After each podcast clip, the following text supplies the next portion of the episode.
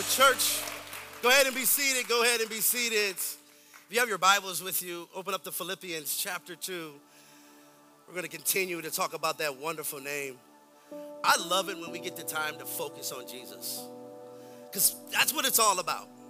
That's where our time together, that's what every day should be like. It is to focus on Jesus. So, our study today is going to come out of Philippians 2, verses 5 through 11. If you have it with you, open up, or to be on the screen for you. I want to continue in this time of worship. It says this adopt the same attitude as that of Christ Jesus, who existed in the form of God, but did not consider equality with God as something to be exploited. Instead, he emptied himself by, be, by assuming the form of a servant, taking on the likeness of humanity. And when he had come as a man, he humbled himself becoming obedient to the point of death, and even death on the cross. Verse 9 For this reason, God highly exalted him and gave him the name that is above every name. Did we just sing about that? The name that is above every name. So at the name of Jesus, every knee will bow in heaven and on earth and under the earth, and every tongue will confess that Jesus Christ is Lord to the glory of God the Father. Will you bow your heads with me and let's pray? Father, I thank you for those this amazing truth that you are Lord and you reign above all. And because of who you are and where you are, our trust and dependence is completely on you, Lord. And so, Father, today I pray that that this message is a message that would elevate us to, to greater faith, to greater understanding, so that we may trust you fully and completely, and we may walk out different than how we came in. Help us to grasp these beautiful and wonderful truths about Christ. Let it make its way into our hearts. Let it bring real transformation. Would you speak to so many people who are in this room today? Those who need to grow, those who are on the edge, whoever it may be, Lord, let your spirit speak to them, move them, and guide them, and help them, give them what they need. This moment, Lord, this is all about you. We're removing all of the, the past week out of the way. All the things that we encountered, we're, we're getting that all the way, and our eyes are fixed majesty of who he is, his holiness and his goodness. We're just fixed on Jesus, the author and the finisher of our faith. We love you. We thank you. In Christ's perfect name is who we pray. Amen, amen, and amen. Well, good morning, Christ Church. That was dead. Good morning, Christ Church. There we go. Listen, it's the last nice Sunday of the year. We don't have any more good Sundays coming up, all right? I heard tomorrow's supposed to drop to like 25, 30, and supposed to be bad and whatnot. So I'm gonna enjoy this day because of its weather. But it's glad to have you guys here with us. My name is JoVon. I happen to be one of the pastors here at the church. I get the opportunity to lead and teach and preach here and there. And I want you guys to know that, man, we're so thankful to, to, to be able to serve you, to be able to be with you. And I'm really excited for this sermon series that we started last week. And the series is Mere Christianity. And the goal of this series and what we're trying to do within the next several weeks is really talk about Christianity at its core. Talk about the Christianity at its core, why we believe what we believe, right? Just to give you tools, just to give you understanding of why we come here and we love Jesus.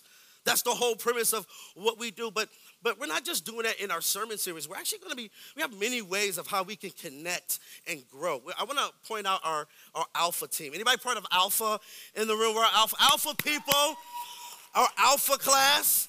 I stopped in there yesterday. They had Nothing Bundt Cakes. I love Nothing Bundt Cakes. You know that manna from heaven that God gave Israelites? That was, you know, that was nothing but cakes, right?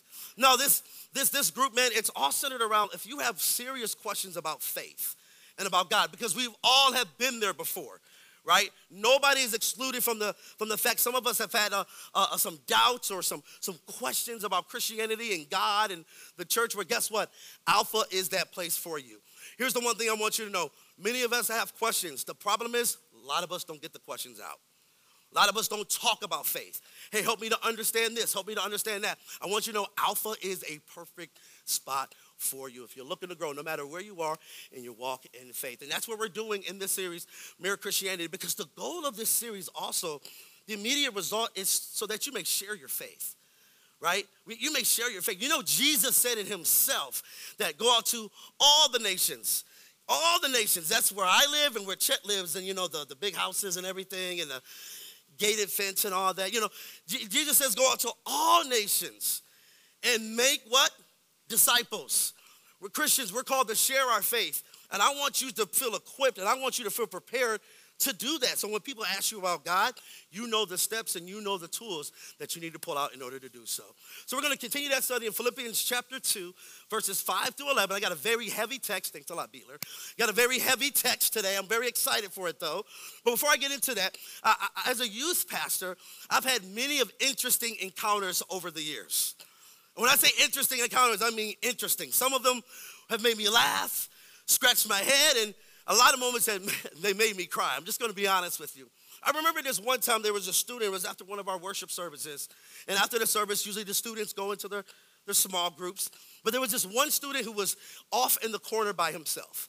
And even from a distance, we can see that he was distraught. We can see that he was hurt and frustrated and just he was just going through a lot. So uh, a leader and myself, we walked up to the student and we asked what was going on. And I kid you not, I remember him saying this. I actually had to call the leader to, to remind me what he said.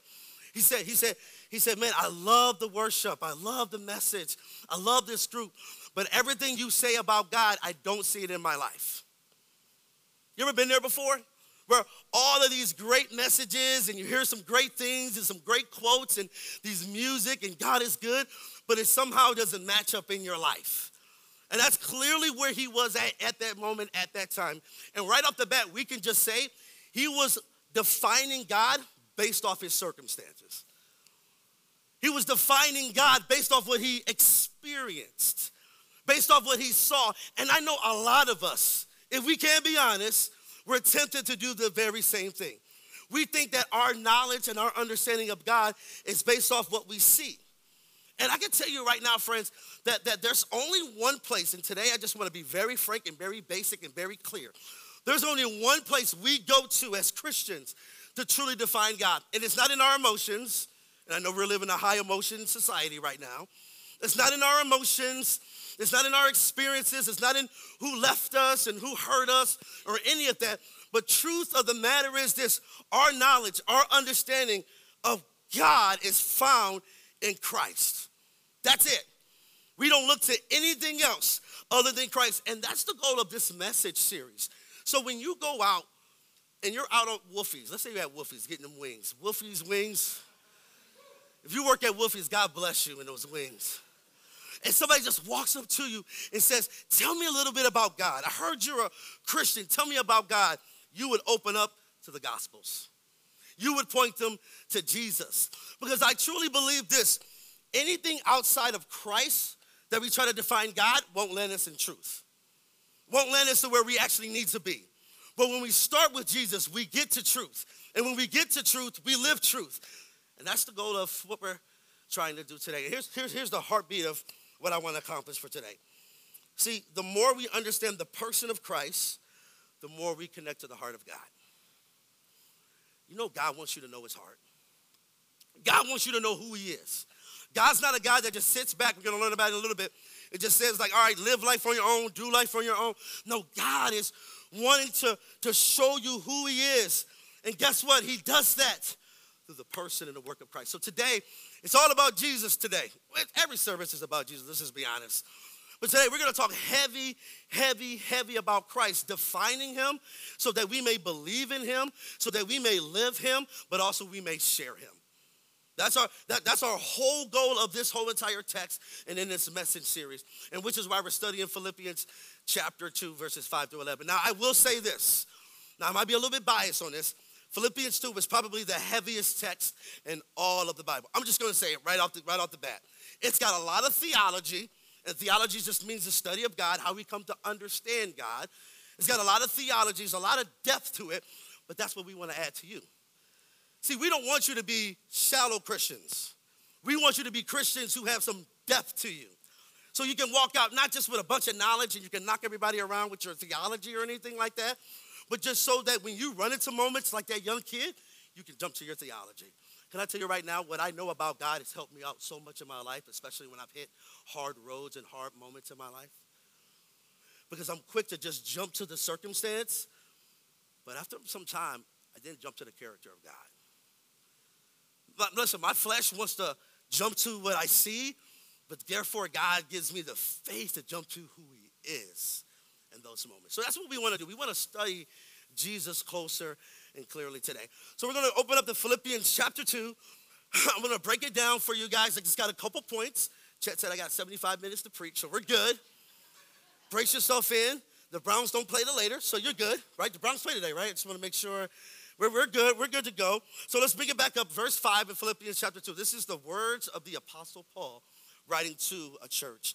And he starts off with this. He says, Adopt the same attitude as that of Christ Jesus. If we have the ESV, it says, Be of the same mind of that is in Christ Jesus.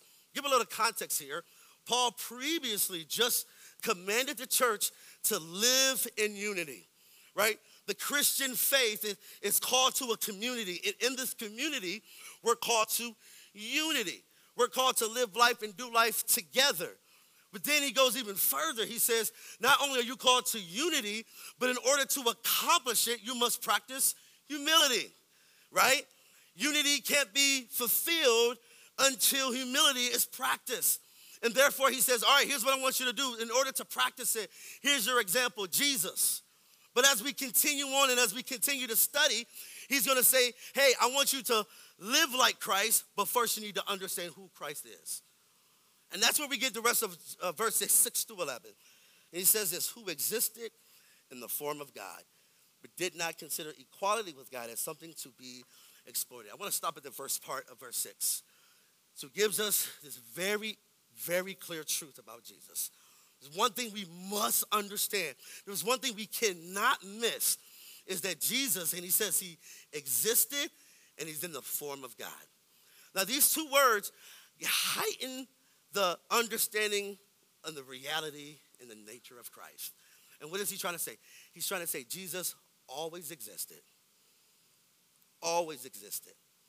But then he also said he is the very essence of God. What's he getting at? Well, core belief number one that we must understand about Jesus, he's fully God. He's fully God. There's a lot of claims out there that says Jesus was just a good prophet. He was just a, a, a moral teacher.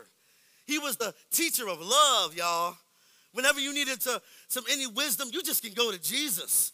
He was just a teacher of love and, and all of these things. He, but he wasn't anything more than that.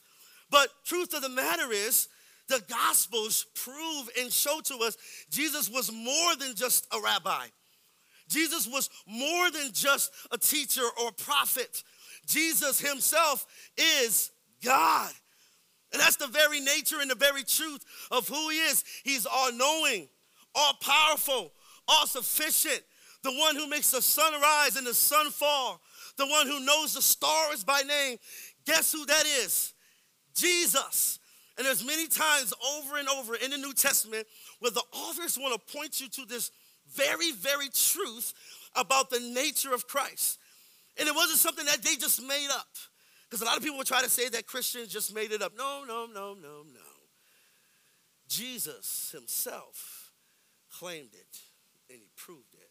How did he prove it? Through his miracles, but most importantly, through his resurrection. This is what this is the one thing we must understand. And Jesus gives us the reality of who God is. You know, I've heard a lot of assumptions about God that God doesn't want us to have fun. Y'all do know Jesus went to parties, right? Jesus was electric sliding at the parties, you know. You know, I, am just, hey, am I right, Pastor? I mean, he, he went to parties, he hung out. That don't sound like a guy that wants to keep me from having fun. Jesus, listen, Jesus was patient. You ever, you ever heard of his disciples? They were a bunch of idiots. They were, they were dumb. There were times where Jesus would just do this remarkable, amazing miracle, and then next year, you know, they're self centered. They try to elevate themselves, which I do very much in my life. And we see over the years and the span that Jesus was with them, he was patient. He was patient with them. He was compassionate. He was kind. He was, he was self giving. He, he was relational. And friends, I want you to know, man, if you want the true reality of God, man, I want you to look no further than Jesus Christ, who gives us the true nature of who God is. Why? Because he is God. Is God, and he has come to us to reveal to us the very nature and the very truth of who he is. But also, let's, let's go a little further about this. If Jesus is God, that means this, and I need you to hear this, and it might sound convicting, but I love you anyway. If Jesus is God, then there's no such thing as part time Christianity. He's, if he is who he is, then guess what? Our response should be worship. Our response should be adoration. Our response should be love. C.S. Lewis will actually say in his book, he said there was three ways uh, of how we can understand the claims that Jesus made about being God. Either he's a liar, a lunatic, or he's Lord. And how do you respond today? Who is Christ to you today? Is Christ just uh, the, the, the guy that gives you a good feeling whenever you're sad? Is, is he the person that, that just helps you out whenever you're in a bad moment? Or is he Lord of your life? There's only one response. And you can see that clearly in the Gospels. Listen, there was three ways people responded to Jesus. Either they ran from him, they tried to kill him, or they bowed down and they worshiped him. There's no in between. There's one way, there's one response to Jesus as we understand his claim as Lord and as God above all. But Paul takes it a step further. Paul says, listen, he is in the form of God. He is the essence of God. He existed always with God and the Father and the Spirit. Don't worry, I'm, going, I'm not going to do the Trinity today because that's too much. Try to do that next week. All that stuff. He, he, he claims all of that. He has been there before. He never stopped being God. He always was God. But guess what he did, y'all? Guess what the amazing truth about God? He became like us. He became like you and I this amazing mystery about Christianity that a lot of us miss. Jesus was sitting in the splendor of heaven in all of its majesty, in all of its perfection, in all of its glory. And he came to you, who is not glorious, who has a lot of imperfection. He broke the cos, he broke through the cosmos. He, he came down onto earth. So the one thing we must truly understand, and this is core belief number two, Jesus is not only fully God, but he's also fully man. Now, this is this is very interesting. I understand this can get a little bit weird, and it takes more than just a 30, 40 minute sermon to fully understand this completely. It has taken years and years and years of scholars to even try to figure this out. But there's one thing that's very clear is that Jesus proved he was God, but he also became man as well. This is the beautiful truth of the nature and the reality of Christ. And I need you to understand there is importance of him becoming like us. And the amazing truth about this, the Christian faith, is that, man, many other religions, they'll say, man, you got to do this just to get God's attention. They say, hey, you got to work hard, you got to memorize this, you got to go to church this many times, you got to do this and do that. But Christianity flips all of that on its head. And you know what Christianity says? It's not you go to God, but rather God comes to you. God comes to knock on your door to get you to turn. It's not us doing all this and that and the third and trying to even just get God to notice us. No, God has already noticed us and He came down to us to be just like us, to deliver, redeem, restore, reconcile us to the things and how life was intended to be to begin with. This is the beauty of Christianity. This is what makes it so unique above all is that God noticed you and God came to you. And he, he came as a man. How beautiful is that? How, how beautiful that that, that, that, that, that, that truth is to us. As I said before, Jesus came to demonstrate what the human experience was intended to be. He wanted to model to us. You got to look at the life of Jesus. He wanted to model to you and I what it looked like to live trusting in the Father to live trusting in God, free from anxiety. There were moments where Jesus was anxious. There were, there were moments where Jesus was afraid. There, there were moments on all of that. But at the end of the day, he came to show you and I what it looks like to walk with God, what it looks like to be dependent and, and, and to trust in him fully and completely. So if Jesus became a man and if Jesus became like you, that means he understands you. That means he understands you. You ever been betrayed? You ever been stabbed in the back? You ever had somebody promise you they won't do something, but they end up doing it anyway? You know Jesus went through that too. You ever been lonely? Felt like you've been forgotten? Feel like, feel, feel like man, people have, have, have looked over you? Jesus went through the same thing. You, you, ever, you ever struggle with temptation? And have moments where you don't want to give in to the thing that you know is it's hurtful and it's hard and it's difficult and, and, and you don't want to do it but you end up doing it anyway and, and all of that guess what? Our lord jesus was tempted like you and i. The bible says he was tempted in every way but yet he was without sin. He was tempted in every way. Jesus became a man which means he understands you. Listen there is never a moment in your life where, uh, where, where god doesn't understand what you're going through where God hasn't been where you've been. You ever face death? You ever had somebody face death? Christ Jesus himself died. Christ Jesus himself died. And he himself had people that he loved die as well too. There's never a moment where Christ doesn't understand us. Number three, this is probably uh, uh, uh, one of my favorite ones. He modeled what suffering looks like. He modeled what suffering looked like. Listen, Jesus didn't come to remove the reality of suffering, but rather he came to give you and I endurance in our suffering. So, so you and I won't be people who just easily quit and seek comfort all the time. So that you and I would know that all that we go through, there is a purpose, there is glory, there is all of this happening to us. But it's not just happening to us, it's happening for the good and the glory of God in all of this. Jesus taught us how to suffer patiently. Jesus taught us how to suffer obediently. Jesus taught us how to suffer waiting and anticipating glory from God the Father, knowing that at the end of the day, all this is for something. And there's something greater waiting ahead of me in the end. He taught us how to. Jesus, listen, y'all, God Himself, He had family that didn't understand Him, that rejected Him. They threw rocks at my man. Jesus taught, taught, teaches us how to stay committed to the will of God. So that's one thing we truly got to understand. One thing we truly got to connect to is that God is, that, that Jesus is fully man and fully God. And that's what we need. And, and, and I noticed this, and this is the one thing I want to say that's la- last point. Christ became like us in order that we would become like him. This is very true. This is, this is the very true. Christ became, Christ became man so that we can look more like him. So we can stop looking like our brokenness. So we can stop looking like our past.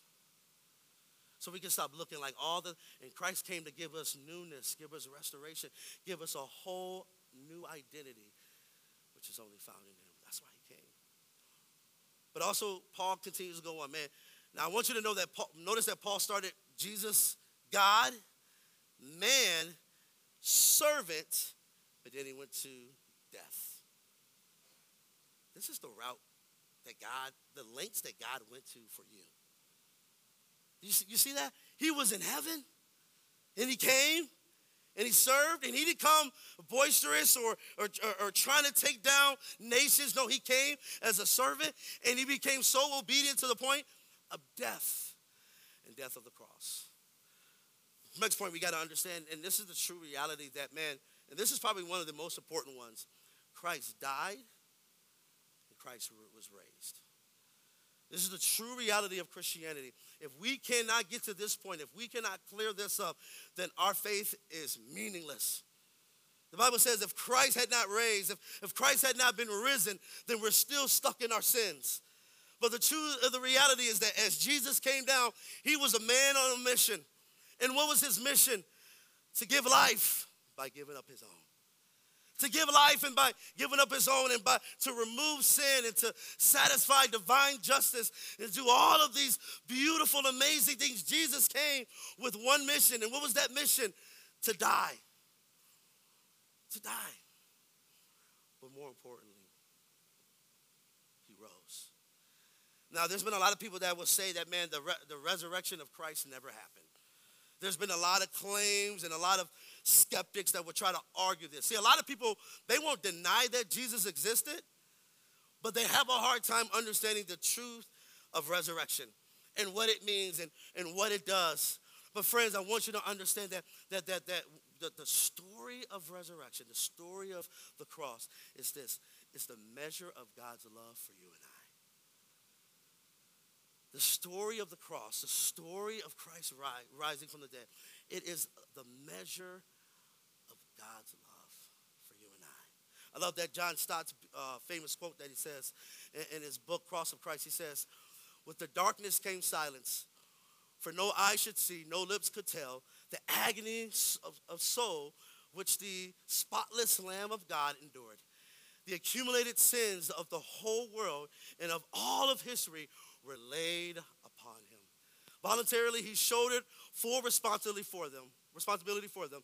And then he desolate the spiritual abandonment that the woeful cry was wrung from his lips, My God, my God, why hast thou forsaken me?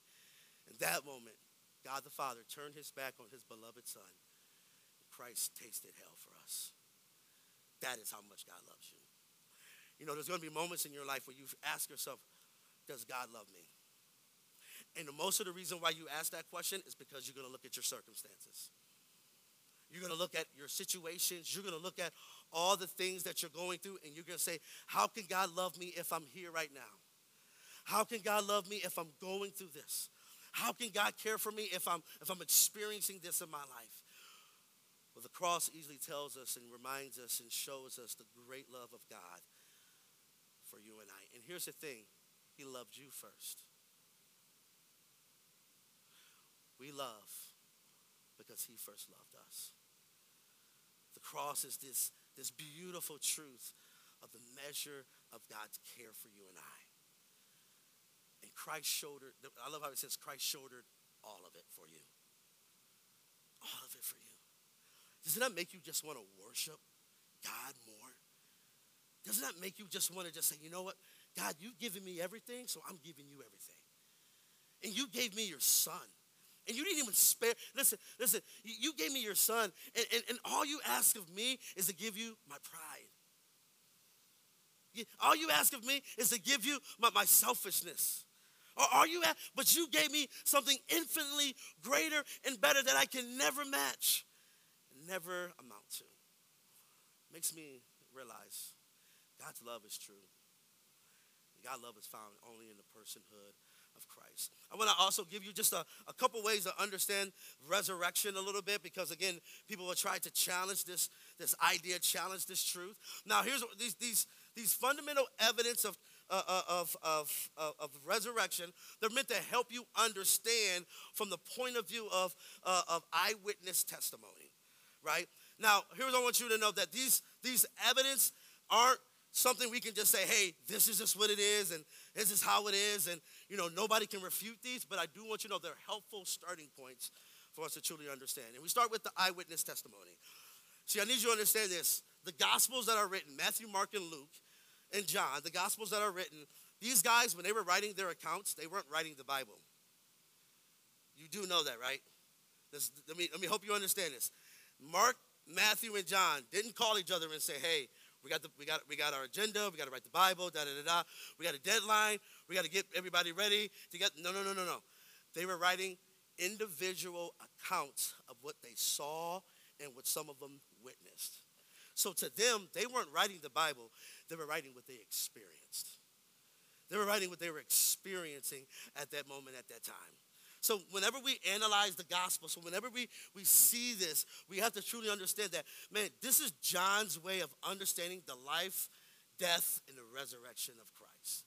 But also, uh, uh, another one that can really be helpful is the embarrassing testimonies. Listen, y'all, these, this is probably one of the coolest ones. If you're writing down, people try to say that the gospels are fake.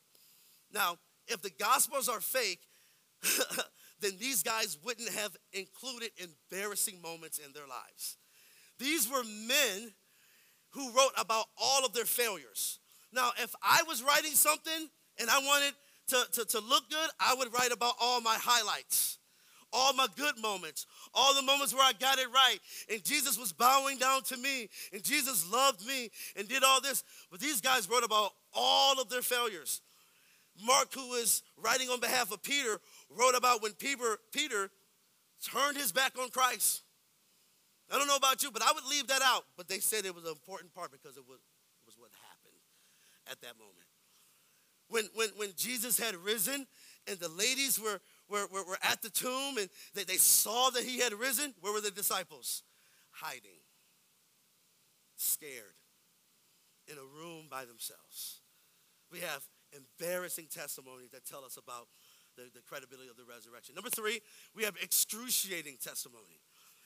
Listen, if they if if if what they did was if, if they made up this whole story about Jesus, they went through great lengths. And they decided to die for this cause. They decided to die for this cause. And this is this is something that's pretty amazing because I don't know about you, but I wouldn't be willing to die for a lie. I don't know about you. I wouldn't be willing to die for a lie. Like I'll, I'll lie to a point, but if you put some put something to my neck, I'm gonna be like, all right, I take it back, take it back, take it back, rebuttal, rebuttal. Like it just, I made it all up. I, I was just lying. But these guys were willing to die for their faith because they said, hey, we saw Jesus die lifeless, and we saw him as well, with breath in his lungs. We saw the resurrection. We're resurrected Lord and Savior. Also, we have expected testimony. This one is a very simple one. This talks about the Old Testament, how the Old Testament prophesied all about Jesus. then number five, we have extra biblical testimony. This one is really interesting because some people always say, like, what are other sources outside of the Bible that talk about Jesus? Right? People always want to know about that. Hey, I understand you guys say, hey, the Bible says this, but is there any other sources outside of it? And we have a total of 10 uh, extra biblical sources that talk about Jesus and his apostles and, and the growth of the church. We, we, we have them, and people will try to say, well, it's only, you only have the Bible to support you. No, there is other things and other documents that really support the resurrection of Christ and the gospel's credibility. So let's end with this last point. This last point, he says that, that at the name of Jesus, he said, he says, at the name of Jesus, every knee should bow and every tongue shall confess. It's a very interesting part on this passage because as Jesus left the throne, went into the grave, he went back to the throne, took his rightful spot. And it speaks of this very nature and this very truth that one day Christ is coming back. Christ is coming back. Christ is returning. And when he returns, this passage tells us hey, listen, every knee will bow, every tongue will confess. At one moment in life, whether the Christian for the last 40 years or the skeptic, they're going to have to get to the point where they just acknowledge the very nature and the very truth that Jesus is Lord. I don't know about you, but I would rather bow willingly than forcefully. I don't know about you. I would rather say, you know what? If he is who he is, I'm going to bow because I believe and I know this all to be true. Christ is reigning and ruling, but most important, he's returning as well. Now, don't be those Christians that say, you know, oh, Christ is returning the next uh, uh, presidential uh, election. Don't do that. Please, don't be those Christians that just are weird, you know. Don't be that weird Christian, you know. Trump's back in office. That means Christ is coming. Shut up. Just shut up. Just shut up. We don't know when he's returning, but I do know that Jesus says, be prepared. Keep your lamps lit. Keep your lamps lit and be ready for my return. Because at that moment, every knee will bow and every tongue will confess. Friends, this is the core understanding of what we realize and what we know about Christianity. I know this is a different speed, and I realize this isn't like the, the message that is rah rah and all exciting, but we want you guys to have depth. We want you guys to have knowledge. We want you guys to have understanding so that you can walk out. Can I tell you right now, this is the exciting moments when we grow and we mature and we understand the very nature of why we believe what we believe. So I want you to be encouraged by that. And I want you to know that, man, these very things are meant to equip us, but also prepare us to share our faith your time is needed. Let's say a prayer. Father, we thank you for this moment. We thank you for this time. We thank you for Christ. We thank you for the nature and the reality of who he truly is. And Lord, I, I pray that, that this message would, would, would gravitate to a place where we're, we're, we're, gaining more understanding, but also we're allowing our understanding to make its way into the way that we live and, and how we treat one another and how we react and respond in, in, moments in our lives, Lord. I pray that, that this message and your word would do that very thing, Lord. But Lord, I do want to acknowledge the majesty of Jesus for one more moment the greatness of Christ, who was in the form of God, very essence of God, came and became a man. And he became a man to show humanity what it looked like to, to live in obedience and humility to the Father. But also, not only did he came and come and became a man, but he also died a death that I deserved. death that was supposed to be me, supposed to be us, but he shouldered all of the world's iniquity. So, Lord, this just makes me just posture my heart and just thank you. Thank you for Jesus. Thank you for the for the for the work that he's done and he has completed and he has fulfilled. I thank you for all of this beauty and all of this that is uh, amazing about him. And Lord, I pray that, that I would never forget that. I pray that my, my heart would always be reminded of the great work and the great lengths you went to for us. I pray that I can have that sense of urgency in my life. I pray that I never forget that. I pray that, that are moments where, where, I, where I'm veering to the left or veering to the right, it is your word and it is your spirit that is directing me to keep straight and focus on the work and the beauty of who Jesus is. We love you. It's in your son's perfect name is who we pray.